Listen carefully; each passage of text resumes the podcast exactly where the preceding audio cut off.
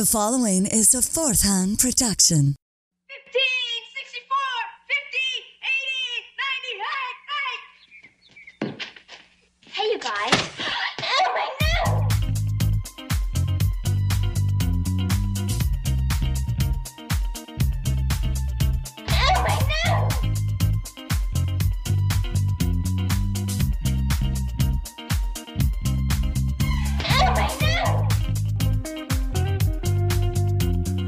Welcome to a very Brady podcast. I am your host. My name is Tach Van Sickle, and on this podcast, we celebrate the iconic TV show, The Brady Bunch. As we break down the bunch one episode at a time, we take the episode, we break it down, we let it try on new clothes, we let it sashay around for a bit to see how it feels, we undress it slowly, then put it back together again. Ooh, that was creepy. Okay, okay. Uh, today's episode, we look at season one, episode seven, entitled Kitty Karry-All is Missing. If you haven't watched the episode, please feel free to stop the podcast and go watch it before continuing. You don't have to, but it might be a hell of a lot more funny if you do. The Brady Bunch is available to stream on Hulu, CBS All Access, and Amazon Prime. Uh, I also want to mention a contest we have coming up starting on December 2nd, 2019, but more details at the end of the episode. Uh, my guest today has been podcasting since 2013. Host and producer of Let's Chat with Chris Revill has been featured on iTunes Top 100 Comedy Podcasts on iTunes. Impressive. Huffington Post and Vulture. Chris has guests from the world of entertainment, technology, podcasting, comedy, and more. Please welcome Chris Revill. Welcome to the show, sir. Oh, thank you so much for having me. It's uh, so great to um, a. It's great to be here, and for anyone out there who doesn't know, we became podcast friends. Like f- I think it's five years ago. I want to say. Yeah, it was a while ago. Yeah. I because I was thinking about it. It was two apartments ago, and I remember we. Uh, I think you you might have been on my on this this very show my first year of the doing the show. oh, wow. Oh, okay. I think so because uh, Taint Funny was either. I think it, I'm not entirely sure. I'd have to look it up. I think it was the very first podcast I was ever a guest on. Oh, wow. That's So, awesome. Thank you. You guys have always shared a special spot in my heart. So when you sent me this, I was like, oh my God, yes, I will do anything. That's awesome. That's awesome. So, uh, tell listeners about Let's Chat with Chris Revill. Like, what's that about? Well, yeah, so uh, long form conversational podcast. Uh, Attack has been on a long time, a couple of times, a long time ago. uh, but yeah, I've been uh, just past the 200 mark. Uh, one of the things I really strive to do is I try to find the things, uh, people who have involvement uh, at various levels. So, say someone who has something very small to do with something big, for example, like Star Wars. I was able to interview an actress who was i- an actor who was in The Force Awakens when that came out. Very, very, very like blink you miss it role, but it's Star Wars, right? Or I remember would that have- episode. I've had I oh, listened yeah, to that episode. Anna Maria yeah. It was fucking nuts. Or Yeah. then, uh, so there's a band I love, like the Get Up Kids, which is like a really big in that niche world of like music. Uh, so I've had the frontman of that band on. So I'm not trying to name drop. So the kind of the idea is trying to find something that myself that I love of all various forms of culture, niche and popular, and find people of various involvement. Uh, a lot of podcasters, so it's um been a lot of. It's honestly, it's been one of the greatest things I've done. I'm surprised I haven't quit, like most things in life. But it's uh six six years strong, 200 plus episodes, and uh, there's a little bit of dip of of activity, but uh, it's kind of coming back full swing. Oh, that's awesome. yeah. So, you may have already answered this, but my next question was who was your biggest guest you had that you totally nerded out for? There's actually a few, and um, I, I wanted. I was just talking to uh, my buddy uh, Robert Obi, who's been on my show, but he, we were talking on the phone the other day because he's thinking of start. He's getting in the process of starting a podcast, and it was actually kind of a more recent one where I think I might have even had guests who might have had a little more bigger stature. Stature. But um, I had Tad Stones on, and he is the creator of Darkwing Duck. He did. Uh, he Oh, made wow. Chip and Dale. Like and Nice. he worked on DuckTales. Like he's one of the people involved, like you know, the Disney Afternoon, which I fucking loved, and now is having a real renaissance. Uh, but uh, I was talking to Obi about it. That's his last name, and uh, and I even said too, I, like, I couldn't, I couldn't break him. I just was so. He's like, he's like, yeah, you sound really stiff. I'm like, you're not wrong. I there was something about this childhood part of it that I couldn't break. I could not, and it, I think it came out really well, but I just remember feeling like I don't think I was able to be my authentic self as much as I wanted it to be because I was just so nervous because the whole time it was like talking to like my dad in a weird way because he's like this older gentleman. Uh, but that was a really great one. I've had uh, writers from The Simpsons, uh, Mike Price. Uh, so it tends, I guess it's kind of all over the place of like what niche community. Because like in terms of podcasts, and I've had on uh, Travis McElroy of my brother and my brother and me, who aren't like famous but huge within their own niche. So there's a lot of people of different levels of fame, success, clout, whatever you want to call it, in those worlds. So it's kind of stuff like that. That's awesome. that's, that's awesome. Um, all right. So, what is your history with the Brady Bunch? Did you watch it growing up? Do you hate it? Do you love it? What do you got? Yes, actually, I did watch it a lot growing up, and no, for no other reason than um, I'd be at my grandma's house and it was on, and um, not to be old man yelling like "get off my lawn," but that was of the era where you just kind of watched what was on the cable. Um, so we didn't have Netflix or streaming or anything, so I would watch stuff that was just garbage because it was just there when I was staying home. And I remember my dad and always telling me that it wasn't good. It was uh, even actually I was talking the other night. He was mentioning this. like, It's it wasn't even good when it was made. It was always supposed to be kind of cheesy. Yeah. Um, so I remember really not caring for it, but was more of a Partridge Family fan. Oddly enough, but my true relationship. I, well, at the time, I'm not that big of a fan at all. I just remember at the time, those were the two that we back to back. Uh, but my relationship the Brady Bunch truly is the movies, which I because I think I conflated my memories of the movies with the TV show because the Yeah. movies are fucking brilliant. Yeah, yeah, But yeah. Those um, are great. Yeah, it's I, after watching it last night, I was like, oh, this. I couldn't tell if it was satire. You know, the Brady Bunch can be perfect because it's either garbage or or it's so it's like it could almost be Andy Kaufman, which is why I think the movies did so well. Because it's it's really bad. I'm sorry, it's really terrible. But there's something about that that's lovable. Like I find myself last night and like hate watching it. yeah, that's what I was saying uh, on the last episode. I had uh, Doc Martin, this this woman. She got a PhD, and she like it was the first time she had ever seen an episode, and she hated it. She thought it was the dumbest thing. She kept apologizing to me. I was like, "Don't." apo- I didn't. I'm not Sherwood Schwartz. I didn't make the show. I don't care how you feel. I think it's great. It's funny. You know, I I enjoy everybody's different perspective. I was like. To be honest with you, the show is dumb. It's a stupid show and it's cheesy, but I love it and I have it a special place in my heart. I have nostalgia driving it behind it, which she doesn't have, so my- my therefore it's dumb.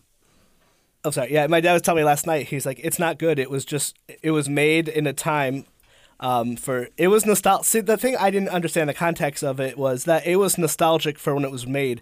I honestly thought up until like yesterday that it was made in the 1950s, but it was supposed to be God. like, so when it was, what year is this air? Like the 70s? Uh, well, the first season is 69, and the rest of them obviously are 70 and on forward. So, Yeah, so I didn't. eh, That context made it was like, oh, okay, so this was made to be nostalgia when it was made in 1969, whereas I thought it was like being made. So it was supposed to be like kind of homage or reflective, like that show, like those older shows, like Father Knows Best, and those like kind of a. But uh, I have to say, South Park. I, I'm going to quote South Park. They, I would say, the Brady Bunch is member berries. If you watch South Park. uh, it's been a while, but yeah. Uh, some of the newer seasons of the South Park, which have been pretty, uh, a few ago, there's a. It was around the election, the season when Trump was being elected, but they had the whole storyline of these little grapes called "Remember Star Wars" and just about like the the drug and nostalgia, and that's what I was like. the Brady Bunch was made to be remember the '50s in 1969, and you know what though, I lo- I do have an affinity for that time frame as well, so there is something enjoyable as hell about the show. Yeah. Yeah, I mean, well, you got to think, you know, during the time period, I've said this before on the show. Um, during this time, we had Vietnam going on.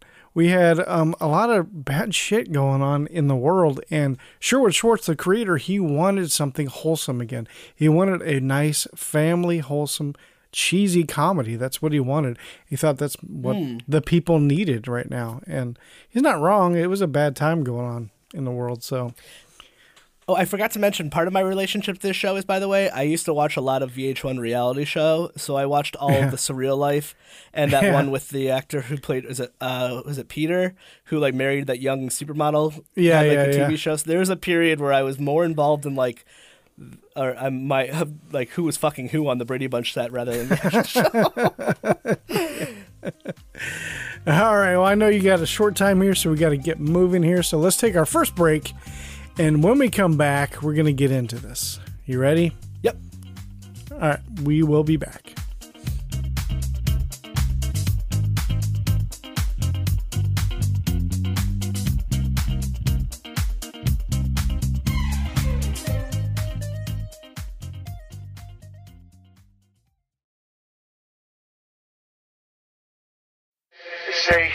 Say Welcome to Hysteria 51, a weekly oddcast of mysteries, conspiracies, the unusual, and the unexplained.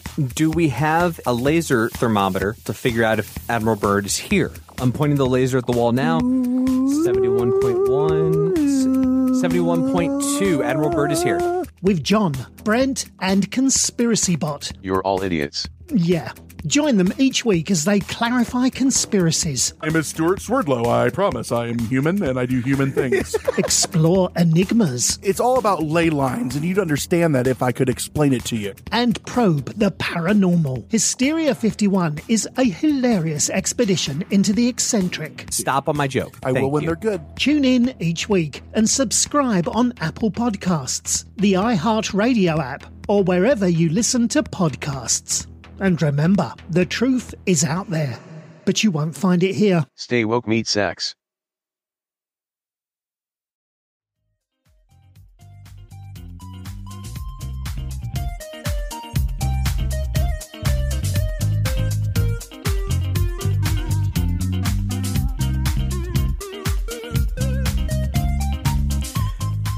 And we're back. Okay, we have The Brady Bunch, Season 1, Episode 7, entitled Kitty Karry-All is Missing.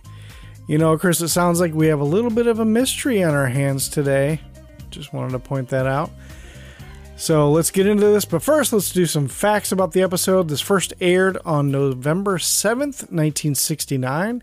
It's written by Al Schwartz and Bill Friedman and directed by John Rich.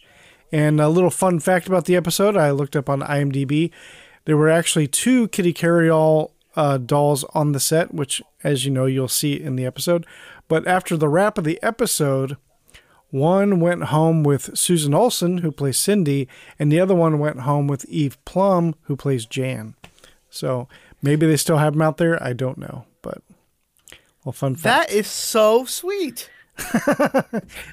isn't it? You, I thought you were just going to say, and both dogs were murdered during production. no.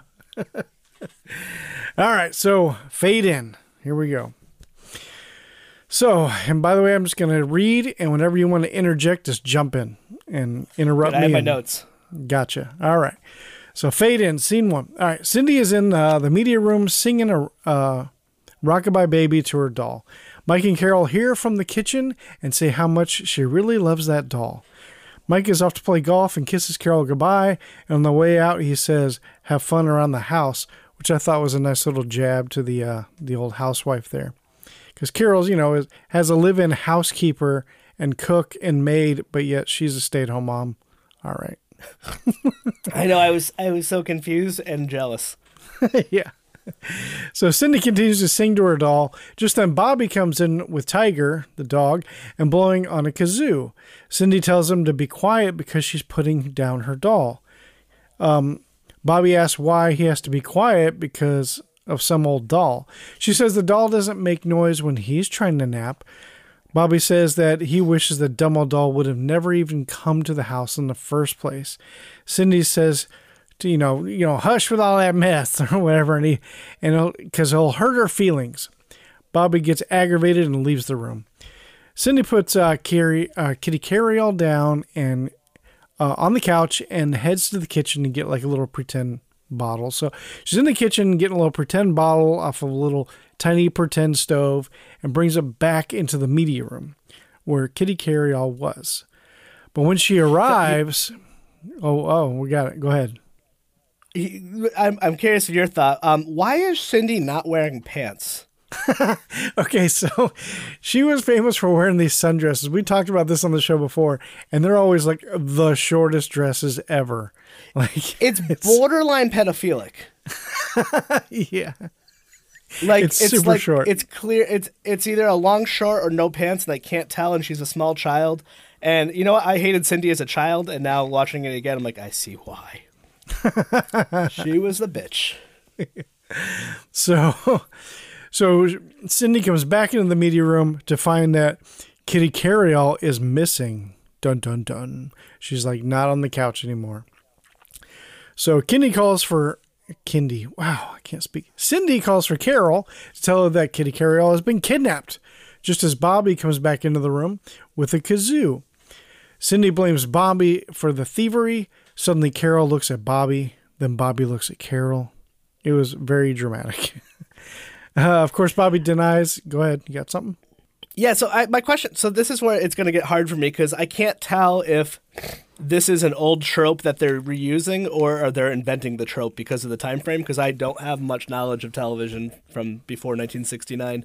So part of your you're watching you're like, "Oh, this old trope." I'm like, "Oh wait, was this new for the time?" I'm going to guess not. but but like it felt like I don't know about you. Within three seconds, like the dog took it. I don't know why no one can figure this out. it was like so clearly the dog. Oh my god! Did you listen to uh, one of my episodes? I think it was episode four or five. I don't remember.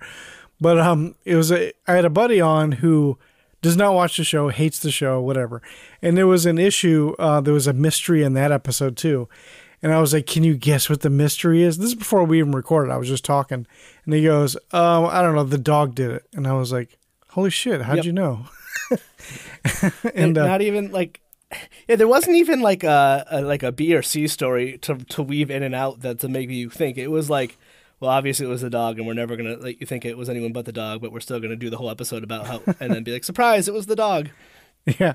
So thanks for spoiling for our, our listeners, but that's okay. yeah listen if you haven't seen an episode of uh, if, so, if you if you're listening to this podcast and you haven't seen an episode of the brady bunch from 1969 then that's on you I'm coming into this thinking that you you're, you're knowledgeable and not be like fuck no I'm never gonna be surprised yeah.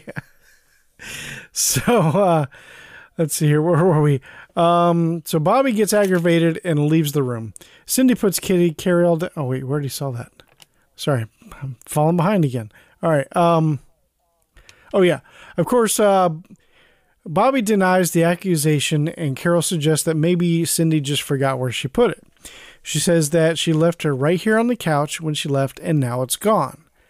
Bobby says he was just, quote, tooting his kazoo, and he said he likes to, quote, walk when I toot. I thought that was kind of goofy.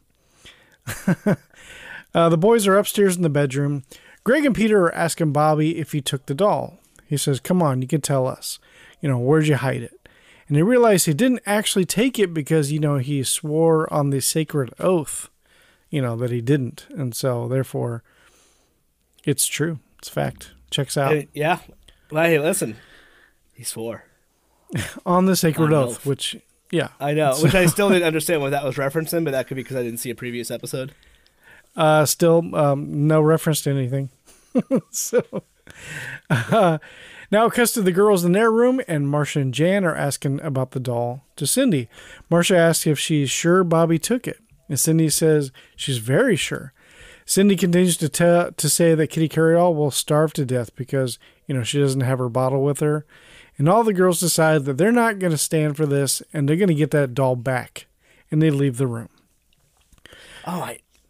It was just, it's so funny how it, it's like the gender line of the three of them, they all just team up like boys, girls. All right. Clearly he's lying. Clearly she's lying. Like, it's very. I don't want to, I'm not going to insult the show's lack of creativity. It's 1969 television. I don't know what else is on in this era. So, wait, is I Love Lucy on around this time frame? I think it's been. I think it was gone for a while. Night uh, is I'm trying to yeah I'm, I don't know if this is pre or post golden age of television or not. Probably be post, I would say. Sorry, yeah. it's lazy and shitty. yeah. So, uh, let's see. Back in the boys' room, Peter and Greg are talking and saying how unfair it is that Cindy is blaming Bobby for something he didn't do, and that she's not going to get away with it. They leave their room too. The girls come into the boys' room via the joining bathroom that's in between the rooms. Um, saying that And Bobby so can't. we throw it all for anyone who doesn't know the backstory. I believe it's Greg, the actor plays Greg, and Aunt Marcia. Is it them? Are like fucking like crazy on set. Like if you if there's like, uh, do you know any of the backstory of like the like the drug addiction and the sex and all the dirtiness of the be- behind the scenes stuff of the Brady Bunch? It's actually more interesting than the show itself. Well, I, I know a little bit a- about the dating. I mean, it wasn't at this point. That's during season one, but yeah. So it was Oh, later on, actually yeah. All all six of the kids dated each other in age group. So I mean, Marcia and Greg dated each other for a while. That was kind of a serious Wow. thing. Even Jan and Peter dated for a little bit, and even Bob and Cindy, they never like officially like date. It was just like cutesy, like goofy goofiness, you know, together. Yeah. Um, so that's kind of interesting. Yeah, as a uh, as a parent, I was like, I don't know if I ever if I were to get remarried and I had three kids, and then I was to marry someone who had three separate children, if I would allow them to have a, a conjoined shared bedroom. Like, just seems like. I, so just from context, I work in the behavioral health field, so I've sometimes when my mind goes that way, I'm like, that just kind of seems like you're really opening an invitation for someone to get molested. Or a scenario that shouldn't be. So again, bad parenting. Throwing it out there. Gotcha. Is that the first time this has come up on the show? I, I hope so. Um, Chris Revill ruins everything. No, I mean it's been mentioned about the whole dating, but not as detailed as you. So Yeah. And do you remember the MTV Awards did that whole um, Basic Instinct with Mrs. Brady? Oh yeah, skit? yeah, yeah, yeah, yeah. it Oh, was uh, so Greg and like uh, Florence Henderson. Um, like yeah, made and out then or she did like the leg yeah. thing. Yeah. It's so funny. All right, so uh, let me see here. So the girls come into the boys' room, but the boys had left and go into the girls' room, so it's a little confusion there. And they're like, "Hey, where'd they go?" You know. Then they meet in the bathroom in the middle. So uh, Greg and Marcia are yelling at each other. Just then, Mike and Carol come in to see what all the commotion is about. Carol tells Mike that Cindy's doll is missing and thinks that Bobby took it. Mike asks Bobby, and he says he didn't. The kids begin to argue again. Uh, so now Mike has all the kids, uh, has all the kids go to their own rooms, and Mike and Carol continue to talk in the bathroom. Mike says that he believes Bobby, that he didn't take the doll, and Carol says that Cindy always tells the truth. Pff, okay. And Mike agrees that he believes that Cindy believes that Bobby took it, but she most likely just dropped it somewhere or forgot where she put it. Uh, Mike comes up with a plan that the whole family uh, fall in for a search detail. So he calls everybody in and like search detail. Everybody separating the search parties and go look for the Yeah. doll. That scene is so funny because like they take it like so militaristic in a weird way. Yeah. But then then for some reason, which is I mean it's smart like plot wise to get like your characters together and doing something. Yeah. But then they use it to have like them go to the kitchen. You can see Alice, rare, and then uh, they're like looking under like a stove top, like where it's like a doll Yeah. couldn't even fit there. So like, they're not even like trying. Like, do you think the doll is underneath the, um, this placemat? Nope. Okay, it's, just, it's Yeah. so funny, and Alice is always stirring something, but Yeah, I know. actually I, I actually go into I go into both of those things. So, yeah. So Mike walks into the kitchen where we see Alice stirring a pot on the stove, which she, you're right. She's always stirring something, and what's in that pot, I don't know, and uh, it doesn't look like it's enough to feed nine people. So. Um, he looks in the fridge and Alice asks what he's looking for. He tells her a doll. And she's all like, uh, in the refrigerator? Mike explains that it could be anywhere and continues to look in the ovens. Alice says, uh, if you wanted a doll so bad, I would have baked you one. Uh, huh? yeah. And then there's like this pause. I'm like, that doesn't make sense. Yeah. I don't get the joke. I I, I do appreciate the try, but no. Yeah. swing and a miss. There is one really good joke in this that Marcia has, but I'll wait till we get to that part. Okay. Next, we see Carol in the living room lifting up couch cushions, and Alice walks in and says to Alice, You'll never guess what I'm looking for. Alice replies, A doll. Carol's like, How'd you know that? She said, There's a lot of that going around. Um, I love that too. It's like, how do you know this thing in this very small quarters where you could clearly hear us and you're literally our live-in housekeeper and know our children thoroughly inside and Oh, out? And we have more Alice trust of you than any most people. Yeah, Alice knows everything. She is the puppet master of the house. I'm telling you. She has information that she won't share. Oh, yeah. She's the puppet master. yeah, no, she runs that shit. Oh, for sure. Uh, now we're up in the girls' room, I think. Yeah. Now we're up in the girls' room where we see all the girls tearing apart their room. Jan is in the dresser drawers throwing stuff out. Cindy is in the closet, and Marcia is looking underneath the bed. Just then, Marcia yells out, "I found it! I found it!" Cindy comes running. Kitty Karry-All? Marcia says, "No, my earring I lost last last week."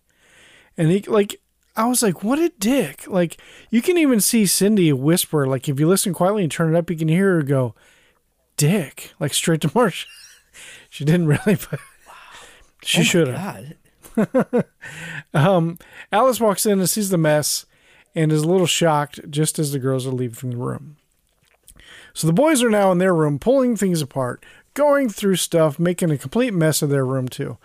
Bobby asks, "Let's see if I was if I was a doll, where would I be?" Greg opens up his arms and says, "With me, sweetheart." Wah wah wah. I was like, "Oh, jeez." Swinging a miss too. Oh, this is the strange. And and then they just they turn on him so fast in this scene. They're just like, oh well, well, we can't find it. Clearly, you took it, and you're lying, and you're ruining this for everyone. yeah. And Like, so it's just such a the, the turn they have on him is just so like there's no loyalty at all. It's just like, well, you're clearly you took it. There's no other explanation. Well, another thing too is like, okay, they're looking through the room like very hardcore. Greg is looking through the dresser drawers. First of all, wouldn't you know if there was a doll in your room? And then he's looking through the dresser drawers. Uh, That doll would not even fit in any of those drawers, but yet he's going through them, pulling stuff out. Like you could just open it, and if you were to force the doll in there, you would see it immediately. You wouldn't have to move anything. But yet Greg is going through thoroughly. And none of them seem to think to check the room where they first lost it. Like you're supposed to start where you saw it last and then work your way out. But they're like, well, let's go to the farthest part of the house where we know it never was, and then look. Yeah. so I wonder if that's just like a budgetary thing, though. Maybe it was just cheaper for them to film it in the room that day or something. Because sometimes television's funny like that, where like something good or bad just comes down to like budgeting or timing, or Right. like there's other factors that aren't the creative storyline. But this one was just kind of like they didn't even try. So Bobby finds something and uh, holds it in his hands tightly. Peter asks, What'd you find? And he says, It's an old chocolate bar I lost a long time ago. And Peter asks, Well, which one is it? Because I lost one too. And Bobby says that it's a dark chocolate one with almonds. Peter goes, Uh, yeah, that's the one. And Bobby says, Well, too bad, because the one I found is vanilla fudge. Meh. Okay, first of all, vanilla fudge. What the fuck is that? Is that a thing? Right, like that I mean, sounds I've had. disgusting. I guess would that just be white chocolate fudge? I guess. Oh, white chocolate is No, terrible. because white chocolate's not vanilla. Fuck, I don't know, man. I don't know. I I've never had heard peanut of butter it. fudge. That was good. Yeah, that's good stuff. I don't. I don't really want any- vanilla fudge. I I don't. I don't want to have anything to do with it. That sounds awful. I. Ugh, gross. Ah, I'd try it. Yeah. So Greg decides that it's not in their room, and uh, leave to go look somewhere else. Just as Alice walks in, uh, walks in there too, and sees the mess and says, "Hey, did you guys get the license number of the truck that went through here?" Why? Why would they do that? Uh, the boys go downstairs and they're discussing where else it could be. Here's your part. So Bobby says, I'm glad that doll is gone. Just then, Greg and Peter stop and look at Bobby. Greg says, Maybe you did take that doll after all. Bobby denies it, and Greg says, Come on, Peter. You know, what does he care if we, we don't have ever if we don't ever have fun again? And they leave Bobby, and Bobby is sad his brothers abandoned him. There's your scene.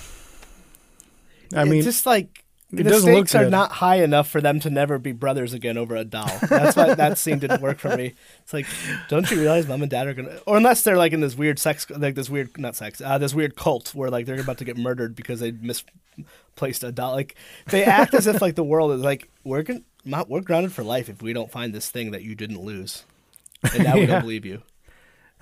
right.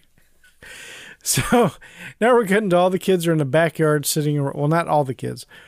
All the kids except Bobby are sitting around the backyard at the swing set. Bobby comes over to them and asks if he can play. You know, can I play too? And they all say things like, get out of here. Nobody wants you. That's Oh, terrible. they, like they just turn like they're like fuck you. yeah. And and he's only guilty by association, which I know is going to lead to our my favorite scene of the whole show. All right, we'll get there. All right. So Mike and Carol are observing are observing this from the window and decide Bobby is being treated unfairly. He says this is Mike says this has gone on far enough. Like Mike is really good about taking charge of this kind of shit. And uh, so Mike is having a meeting with Greg and Marcia.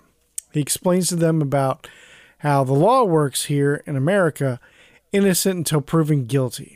They say they understand, just that Mike leaves because he says he has to go shopping with Carol. So Greg says that dad is right. Marcia agrees that they need to have a fair trial. Then we'll hang him. That was the only good joke of this episode. That was your joke? I thought that was the best joke of the episode. I thought that was actually funny. I literally laughed out loud, like, "Oh, that is funny." And then we hang him. Like I thought that was well written. I was like, "Well done." There's been a couple of jokes on these episodes that I've like that was that was actually funny. That was pretty good. Um, so Greg and Marcia convince Alice to help them with their mock trial and to be the judge. So court is now in session. You know, Alice was in the kitchen, she's cooking up a roast, but they she steps away to go be this judge that's set up in this giant living room. So court is So, now in are, we session. all, are we all on the same page that Alice is on cocaine or something or amphetamine? Because Hey, was a- anytime the energy in that show is when she's communicating with the adults, is they're like, "Hello, Alice, how are you?" Well, hey, Mister B, and she's like stirring rapidly. Like I don't know if you've ever been around anyone who's been on like cocaine or speed or anything of that nature. She always seems like, or maybe not cocaine, maybe she's like an Adderall or something. Like she's always just like really hyped up. Like her Yeah. energy is always so much higher than everyone else in the house. Well, there was a scene where um, she had to sniff flour. It was like this thing of flour, which looked like cocaine, you know, and she like just sniffs it, and because they were testing to see if they were allergic, you know, so they're sniffing it, and uh, and then she goes "Huh, huh," like she's about to sneeze, and then they laugh at her. She goes, "Don't laugh. This stuff is dynamite." Or something like that, and I was like, oh my "What?" god! I was like, "Was that a Coke reference? Like what?" I mean, not is on that purpose, stuff in but is that something like we're putting onto the show or is like the creators and writers have come forward and be like yeah that was like a nod to this or that or like I don't know. especially I if this is during something- vietnam it's like kind of the height of like uh was it heroin was being imported from the uh, tmi but yeah there's that there's like there could be a reference to the, the vietnam war there Maybe I don't know. I it might be something that we're just conjuring in our own minds, but yeah because i forgot what shitty it was a movie but i also had known about it as well but there was like um i forgot the drug dealer's name but they were they were shipping heroin to the United States in the caskets of dead soldiers from Vietnam, and this is happening at wow. the same time. Like, I wonder if they're, yeah, I'm probably just putting too much onto it. This is the show that literally just like doesn't really try, or they are trying. yeah. So Greg and Marcia convince Alice to help them with their mock trial to be the judge, which I already said. Blah blah blah. So court is in session. We have Greg acting as Bobby's attorney, and Marcia is the DA. Peter and Jan are the jury. So Marcia calls her first witness, which is Cindy. She asks Cindy to tell the jury what happened in her own words. Cindy says that Kitty Karry-All was in the room and now she's gone and Bobby took her. Cindy then steps down.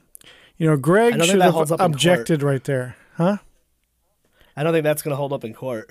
No, like Greg should immediately objected there. You can't just like you know that's speculation. You can't just you, know, you can't just go up there and like he did it. You know, it's like whoa, no, what no, they called conjecture? Is that what it's called? maybe I'm not sure. I know. I, if you're a lawyer listening, please like let us know. My sister's an attorney, but she's upstairs. so That'd be so funny be like, oh, actually, uh, and then like just Yeah. really break down the legal process following Right. Brady Bunch mock trial. that would be funny. Uh, so Jan asks if they can. Um, oh wait, no. So Marcia already did that. Oh, oh. So Jan asks if they can vote. gui- She goes, "Can we vote guilty now?" and Greg also should have objected and demanded a new jury, but hey, that's just me. Uh, so Oh. Bobby. yeah, This Bobby poor says kid that- is just like, you're guilty because I lost my toy. yeah. so Bobby says that he wants a chance to plead his case. So Marcia cross examines Bobby and asks him where he was the night or on March 9th. And he asks, but was that before or after 9? You know, because you know she's like, "Why? What does it matter?" Like, "Because I'm not allowed up past nine. It's my bedtime." Marcia Oh, yeah, just says like- he's guilty. And like you're like, oh, does that mean he was like breaking the rules and staying up past nine? Or but he's like, no, I'm perfect and go to bed at nine every night. It wasn't like I snuck out I'm trying to hide something. It was just so like, I'm perfect. Here's how your kid. If you're watching this in the '60s, you're like, that's how I was as a child. Why can't my kids be perfect like I was? Even though you know that's never the case. yeah. So Bobby says that he didn't take the doll and he wouldn't do a thing like that, not with his own sister. Alice says that she's heard enough and it's it's uh, jury deliberation time. So Peter and Jan are whispering back and forth amongst each other. They stand up and Alice asks if they've reached a verdict. Jan says they have. She goes, Your Honor, I vote not guilty. So Greg starts congratulating his client Bobby, shaking his hand, and then Peter says, Just a minute, I vote guilty. Alice says, It looks like we have a hung jury, right? Right. So Cindy calls, uh, so Cindy then calls out that something is burning, and Alice realizes her roast is burning. So they all run to the kitchen, pull the roast out, and that thing is burnt to a crisp. Like, I don't know what she. That thing was has been overcooked for hours. Is not that a joke within the show that Alice always overcooks everything? I'm trying to remember. I feel like I remember that from No, watching it. when I was it's younger. not very. Yeah, I think it's the first time she's ever burnt anything. And then I wonder if that like is a reoccurring joke within the series. Um, I can't remember. It's been so long. But this is where we take our first break. Man, it's getting intense. We got a hung jury here. Uh, Bobby could be put to death. We don't know. You know, Bobby could be put to death. Possibly. it's looking that way. it's possible. It doesn't look good though. But uh, all right, Chris, let's take our first break, and uh, we will be back.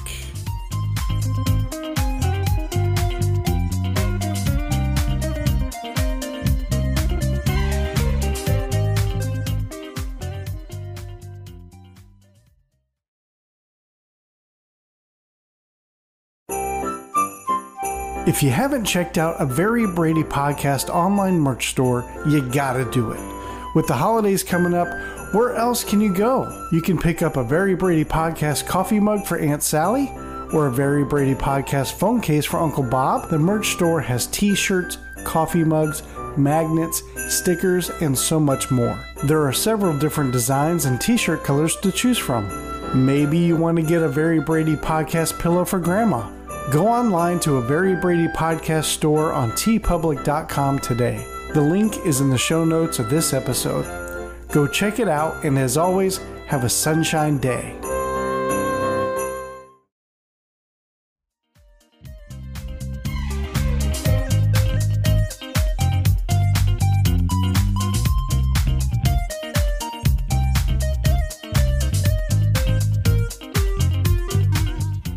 Welcome back. We got ourselves a hung jury. Let's see how Bobby's going to get out of this one. Uh, I would ask you if you have any ideas, Chris, but I mean, you've already seen the episode, so guess that wouldn't work. Kill him dead. Oh, that's what you think? Oh, yeah, I think that he should be killed. Uh, clearly, should be killed. clearly that should be the punishment for accidentally losing your sister's doll that you weren't even touching. right. Drawn and quartered. We'll see. So, Yeah, you know the whole episode is really like Cindy lost loses her toy and just can't accept responsibility, so just blames everybody else. yeah, typical woman. No, I'm just kidding. Boom. Boom. So, Bobby and Greg are having. I mean, uh, that, I mean, I guess that kind of shows though, like the writing of the female character of the Brady Bunch in 1969. Maybe I don't really know, but yeah, her, the the kids' characters aren't really well written. You know, nobody's very well written in the show. Not No, well, so not far- defined, which I know is intentional. It's just Yeah, so far all these episodes are written by old white guys, so there's a lot of I'm sexism so surprised to hear that. Yeah, In the in the last episode, uh, the girls were trying to build something, and Mike and the boys took over and told them to just go make lemonade because working men get thirsty, and they were like, "Okay." There's also a line too about uh, don't bother dad on his day off. Like the dad was so pissed in the beginning of the episode that he had to deal with his seven children, six children, on his day off. nice. Which I mean, I relate to that, but it's just still funny. It's like you have six Right. kids. I don't know why you think you should have peace and quiet. I have one, and there's no peace and quiet. right. All right, so Bobby and Greg are having a, having a little catch in the backyard. Mike and Carol roll up in the old station wagon, and they're happy to see Greg is playing with Bobby. Uh, Greg asks Mike uh, if he could pitch for him, and Mike suggests, we'll get Peter because Peter's a good pitcher." Greg says, "Yeah, good pitcher, but a lousy juror." And Mike and Carol are like, "What?" So Marcia comes out and uh, calls Jan a quote Benedict Arnold and doesn't want to speak to well doesn't want to speak to her. Mike and Carol are also confused about this too. Now this term like Benedict Arnold like I feel like this is like a '70s term like. I, I've only heard it on old TV shows, especially the Brady Bunch. There was a, you're nothing but a Benedict Arnold, you know. Like I've never heard. yeah, I don't think I've ever heard that one either that. until this. yeah. Uh, so Mike is now in his den working on some architectural schematic or whatever for work. So Carol comes in, you know, she's going to interrupt the man at work, which she shouldn't be doing that, but whatever. No. and uh, Carol comes in and apologizes for her, uh, apologizes for the dinner, which I thought that was pretty time periody. and says it's hard to get a good cook and a judge at the same time.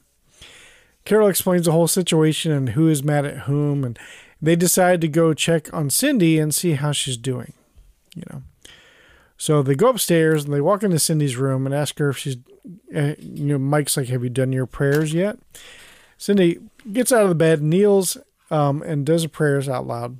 She blesses everyone in the house, including Bobby and even Kitty Karry-All, wherever she is. It, it was um, sweet to see like if you've done your prayers yet scene, but then it's also like wow, this is really grasping at a certain demographic and time frame that never existed. Like you know, Right. It was like it's really hammering home that like ideal 1950s idyllic Christian white family. Um, Not trying to, but like it, it was just like to- so obvious. There's not too much religion also, in this show, but I'm not there's a very religious person, but when you pray, I well at least when I was when I would go to church, remember praying before bed by myself. Prayer wasn't a thing I would just do out loud in front of my dad. Right. is that normal? And, and maybe No. that everyone else's experience with that is different. But I remember thinking that was odd. I was like, you pray in front of your dad, Isn't Like, out I thought prayer was loud? private. yeah. yeah, there's not too much religion on this show. There is like a couple times. I think another time I can recall is like a Christmas episode or something. So it kind of had something to do with it already, but I think they just wanted Did you ever to, see the Christmas episode where they decided to do a uh, live interpretation of Jesus being hung on the cross?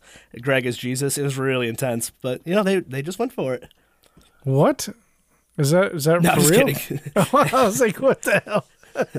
Just all of a sudden, it's a Brady Bunch episode where it's like the passions of the Brady's, and it's just like Greg Brady like walking, like you know, really intense.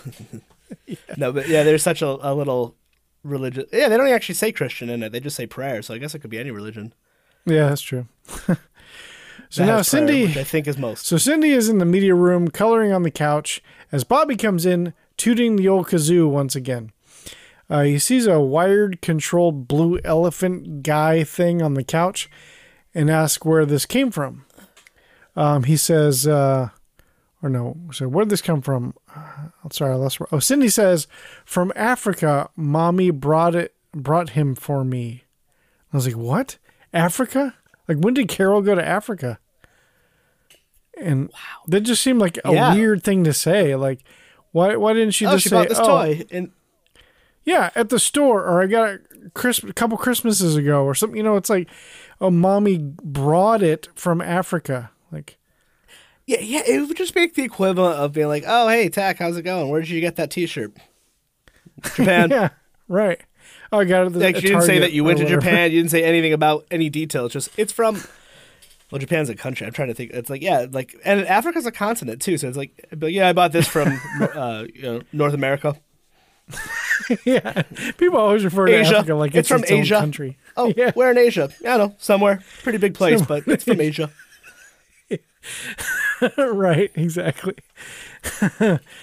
so Uh, Bobby picks up the toy and puts it on the floor and picks up the. It's a wired controller, you know. So this blue elephant does like these slow acrobatic tumbles, like because you can like control like the arms or whatever. and uh, just then, Tiger the dog walks into the room and lays down on the floor. Uh, Cindy accuses Bobby of still being guilty of taking Kitty Karry-All and leaves the room. Just then, Bobby can't find his kazoo and calls for his dad and blames Cindy for taking his kazoo. And Cindy, of course, denies it because we see that she didn't take it. Uh, Mike suggests that uh, he may have to put it. He may put it in his pocket. Uh, so Bobby empties his pockets with the most ridiculous items. He's like pulling all this crap out and putting it on the table. I mean, it was. I wanted to see like him actually literally, you know, what he got everything but the kitchen sink, and then him see show him like putting down a sink, gunk, like on top of all of it. But Yeah, we- and this was a pretty weren't good gag there. too. That the th- yeah, this was a probably all right. That's another solid joke. The stuff coming out of the pockets. I thought that was yeah, pretty yeah, funny. it's kind of funny. It's kind of funny. Um, so let's see here. Uh, I lost my spot. Okay, so Bobby says, "See, I don't have it," uh, and that's proof that Cindy took it. And Mike says, "No, that that only proves that you don't have it. If Cindy says she didn't take it, I believe her, just like I believed you when you said you didn't take her doll." Damn, that's some good parenting. Right. So Mike sits down, uh, has a little heart to heart with them, tells them that sometimes people can look guilty because of circumstantial evidence, even though they're innocent. Um, Carol comes in and says that uh, she searched the house and still no doll and no kazoo. Mike says they just have to keep searching. So, cut to Bobby is up in his room. He picks up a chair and climbs up in the top of his closet, pulls down his little piggy bank, shakes it around, and next thing you know, we see him at a toy shop. And Bobby says that he wants to buy something for his sister. He sees a, another Kitty Karry-All doll on the shelf. Of course, it's not in a box, which is weird, unless you're like at a thrift store. Oh yeah, and it, it's almost looked like an antique store, but it was also Yeah. supposed to be a toy store of that time. So it was really interesting. That it was kind of fun to see in this at, th- at this lens. Yeah. Uh, he says that he'll take it, and the shop clerk, you know, is surprised that um, is that he's willing to pay so much money for a toy for his sister. And Bobby says it's it's his whole life savings and asks if it's enough. You know, I'm kind of curious. I wish it would have been a nice little thing where like he was actually short a little bit, but he was still kind of like it's cool, you know. Yeah, You know, you know, but they didn't. He was just like, "Oh, it's just enough," and he got three cents left over, and and so uh, he's like, "Gee, thanks." So Bobby leaves with the doll. So Bobby's now in the media room, giving the new Kitty Karry-All doll to Cindy. He says uh, that it's not because he's like, "It's not because I like you or anything. It's just because my piggy bank was getting too full." you know, so Bobby leaves the room. Um, Mike and Carol walk into the room um, and see this. They say how wonderful it is to have a new ki- Kitty Karry-All and how nice Bobby was for doing that for her. But Cindy says that it's not the same, puts it down, and leaves the room. Like a little bitch. Like, can't please her. Just then we see Tiger and the, uh, grab the new Kitty Karry-All doll in his mouth and take off with it. Mike and Carol see this. They chase after him. shock, shock. The dog that no, one meant for some reason. They don't ever talk about the dog the whole like they don't even bring up the dog like that. Uh, I don't know why he doesn't say maybe the dog did it. Like first thing out of his mouth, like it's like I wasn't the only one in the room. There was a dog there, a dog who has a history of burying things in the yard. People. yeah. so they chase him to the backyard, and then Tiger runs into his doghouse. So Mike's like, hold on. Mike, Mike gets down, goes into his doghouse, looks around, and you hear him go, That dummy dog. And uh, so then he starts handing out items that are inside Tiger's doghouse. He hands out Bobby's kazoo, and of course, both Kitty Karry-All dolls. Mike tells Tiger to come on out of there and sit down and listen, and he should be ashamed. But Carol says, Wait, aren't you accusing him before he has a, a fair trial? Mike says, Oh, good point. Tiger, you have been accused of dog napping, doll napping, and kazoo snatching. How do you plead? And of course, Tiger gets into this begging position. Adorable. And then Marcia walks over and snaps its neck, and now we hang you. oh my god, they got dark. Yeah, Marcia and Greg didn't say that. Uh, It was a joke, but the way she delivers it, it's like, and then we kill. Like it, it was a little dark. It was a little dark. It's kind of funny you mentioned Marcia because there was a time where they thought they had to get rid of Tiger, and everybody was upset, visually upset that Tiger had to be getting rid of, except for Marcia. It was weird. It was like Marcia didn't give a Hmm. fuck that the dog was leaving. She didn't say that, but everybody was like, Should have been "Oh, killed after sad." that fucking baby doll incident. Right. And so it's funny that you chose Marcia to come over and snap his neck because that follows suit with the storyline.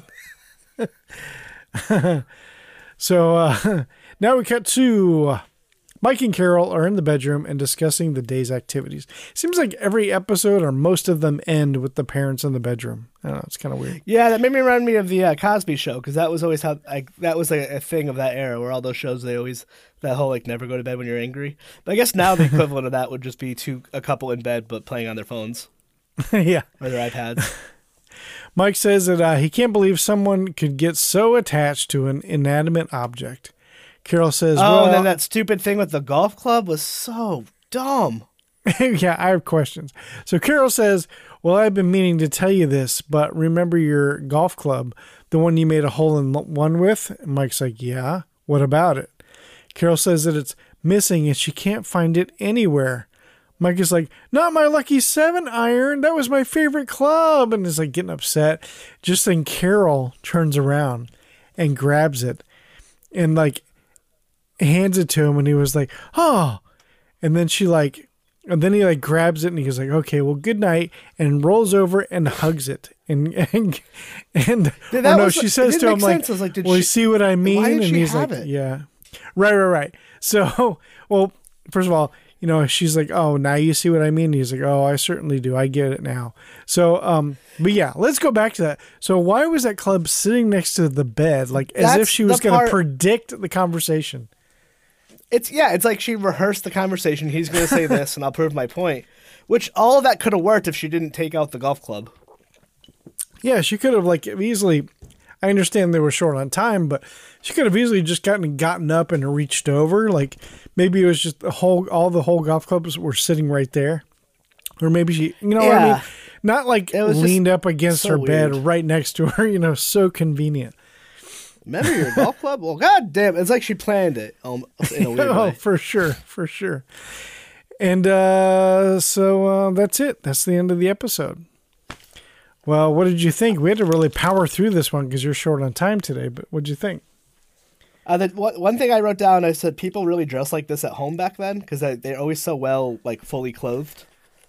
Uh, and I was also very surprised of how not good it was. But then I'm not surprised by that in retrospect. Now after I thought about it for a little bit longer, I'm like, oh yeah, it wasn't very good. Um, I was trying to think what's the equivalent of like what I grew up on, uh, our version of like that, and I think. I could. I'm curious if anyone else out there, or you even having, or actually, I'm really curious what you would think. Um, would you consider like Saved by the Bell kind of like our version of this? Like we watched it, and I, I, For I sure. similar age, uh, and like you watched it as a kid, and it was like wholesome, and there was not really any real conflict, and it was probably we loved it as children, but I'm sure our parents hated it because it was terrible. For sure. and It was terrible, yeah. Same thing, yeah, for sure. I would uh, definitely compare the two because they were. It was terrible, also, but yeah, we loved it. You know. So oh yeah, cheesy. yeah. So I, and I think that with the Brady Bunch, like you know, I love a lot of stuff that's not good. So like I, I guess there, maybe every like decade there's like the cultural fill of something like that is wholesome and not good, but a certain generation. Maybe right now Friends might be that show. I mean, it's a little more risque I, compared I to the Brady love Bunch, Friends. but like I love Friends. I'm a huge it. Friends fanatic.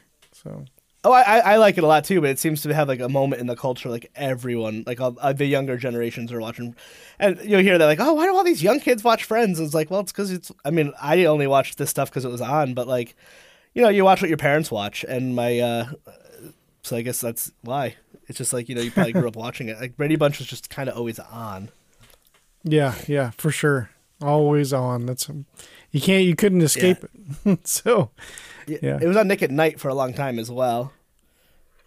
Oh yeah, yeah, yeah. All right. Well, uh, tell you, tell uh, listeners, like you know, here's your chance to plug, plug away. Um, how can they find you? Oh, so I'm on at Let's Chat Podcast on a all the things Instagram, Facebook, and Twitter. Uh, I also have a PayPal account recently. It's uh, donation based, and if you send me a buck, if you like, it'd be really nice, and we can send you. I'll send you some stickers and or um, and a magnet, and if you want that for free, just let me know. You can still have it. Uh, but anyway, I'm most active right now. I'd say Instagram. Tw- uh, yeah, Instagram. I've been using a lot more. Twitter, I'm on a good amount. Facebook, a little bit. Uh, emails, letchatpodcast at gmail.com. I'd love to hear from any of you. And um, one thing for you, um, I actually had interviewed a writer from the Mary Tyler Mer- uh, Moore show that I'm like kind of still friendly with. You should have her on this show because it would be so interesting to talk to a writer of that era who actually wrote quality Oh, television yeah. too. And she wrote for a lot of cool stuff. Susan Silver, Susan Silver. But I'll have to, I'll, I'll catch up with you afterwards. I feel like that would be such a cool to hear. For around here. sure, yeah. I'm yeah, sure I'd she probably knew her. some of those people. yeah, maybe. All right. Well, I want to remind uh, the listeners too that a verybradypodcast.com is up and it's live and it's going. Um, also, I, I teased a little bit about a contest coming up. Real quick, well, real, God, I can't words today.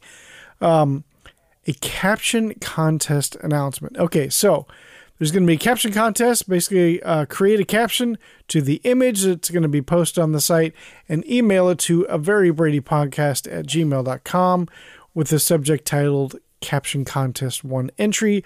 The dates of the contest are going to be December 2nd, 2019 to December 20th, 2019, and the winner will be announced on the episode released on Monday, December 23rd, 2019. All the details of the contest are going to be up on a verybradypodcast.com forward slash caption dash contest. Just be creative, be witty, but most importantly, just be funny. So good luck with that. Sorry, I had to. Yeah, funnier than the Brady Bunch. yeah. All right, Chris, man, it was good talking to you again. I appreciate you stopping by. This has been awesome. Uh, thank you so much for having me, and for the listener, sorry, uh, short. If anyone listens, we were a little short in time. I had one. I had to book a studio, and I was someone before and after me, and we had a little tech, so I had one solid hour. But we were so happy to make this work, and let's hopefully. Uh, hey, listen, I will. If you ever want, if you ever have me back, I will gladly come back on. And if you ever do the movies, please, please let me know ahead of time. I'd I've been to totally- either guest or even just to listen, so I can watch those movies again. 'cause I really miss them. For sure, I've been. I've actually talked about that or thought about that. Like once I run out of episodes, I think I'm going to do the movies. So you will Oh, definitely be invited for that for whichever one of those will- you want. Thank you so much for having me. All right, buddy. I'll see you. You too, man. See I'll ya. talk to you soon. Bye. I want to thank my guest one last time for stopping by. I certainly appreciate it. And hey, guys, you can contact me at a very Brady podcast at gmail.com. Send me an email, or you can give me a call and leave a voice message at 804 446 1901. Once again, that's 804 446 1901, and I'll play it on the show. Head on over to the merch store at TeePublic. The link is in the description below. You got to check it out. We got t shirts, coffee mugs, pillows, uh, stickers, magnets, and uh, several of the designs I designed myself. So check it out, guys.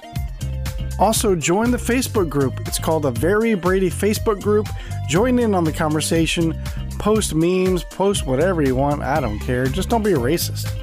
And be sure to also check out the Patreon page. If you enjoy the show, give a donation and become a patron. I'd certainly appreciate it. You can head over to patreon.com forward slash a very Brady podcast. Until next time, I've been Tach, and this has been a very Brady podcast. Have a sunshine day.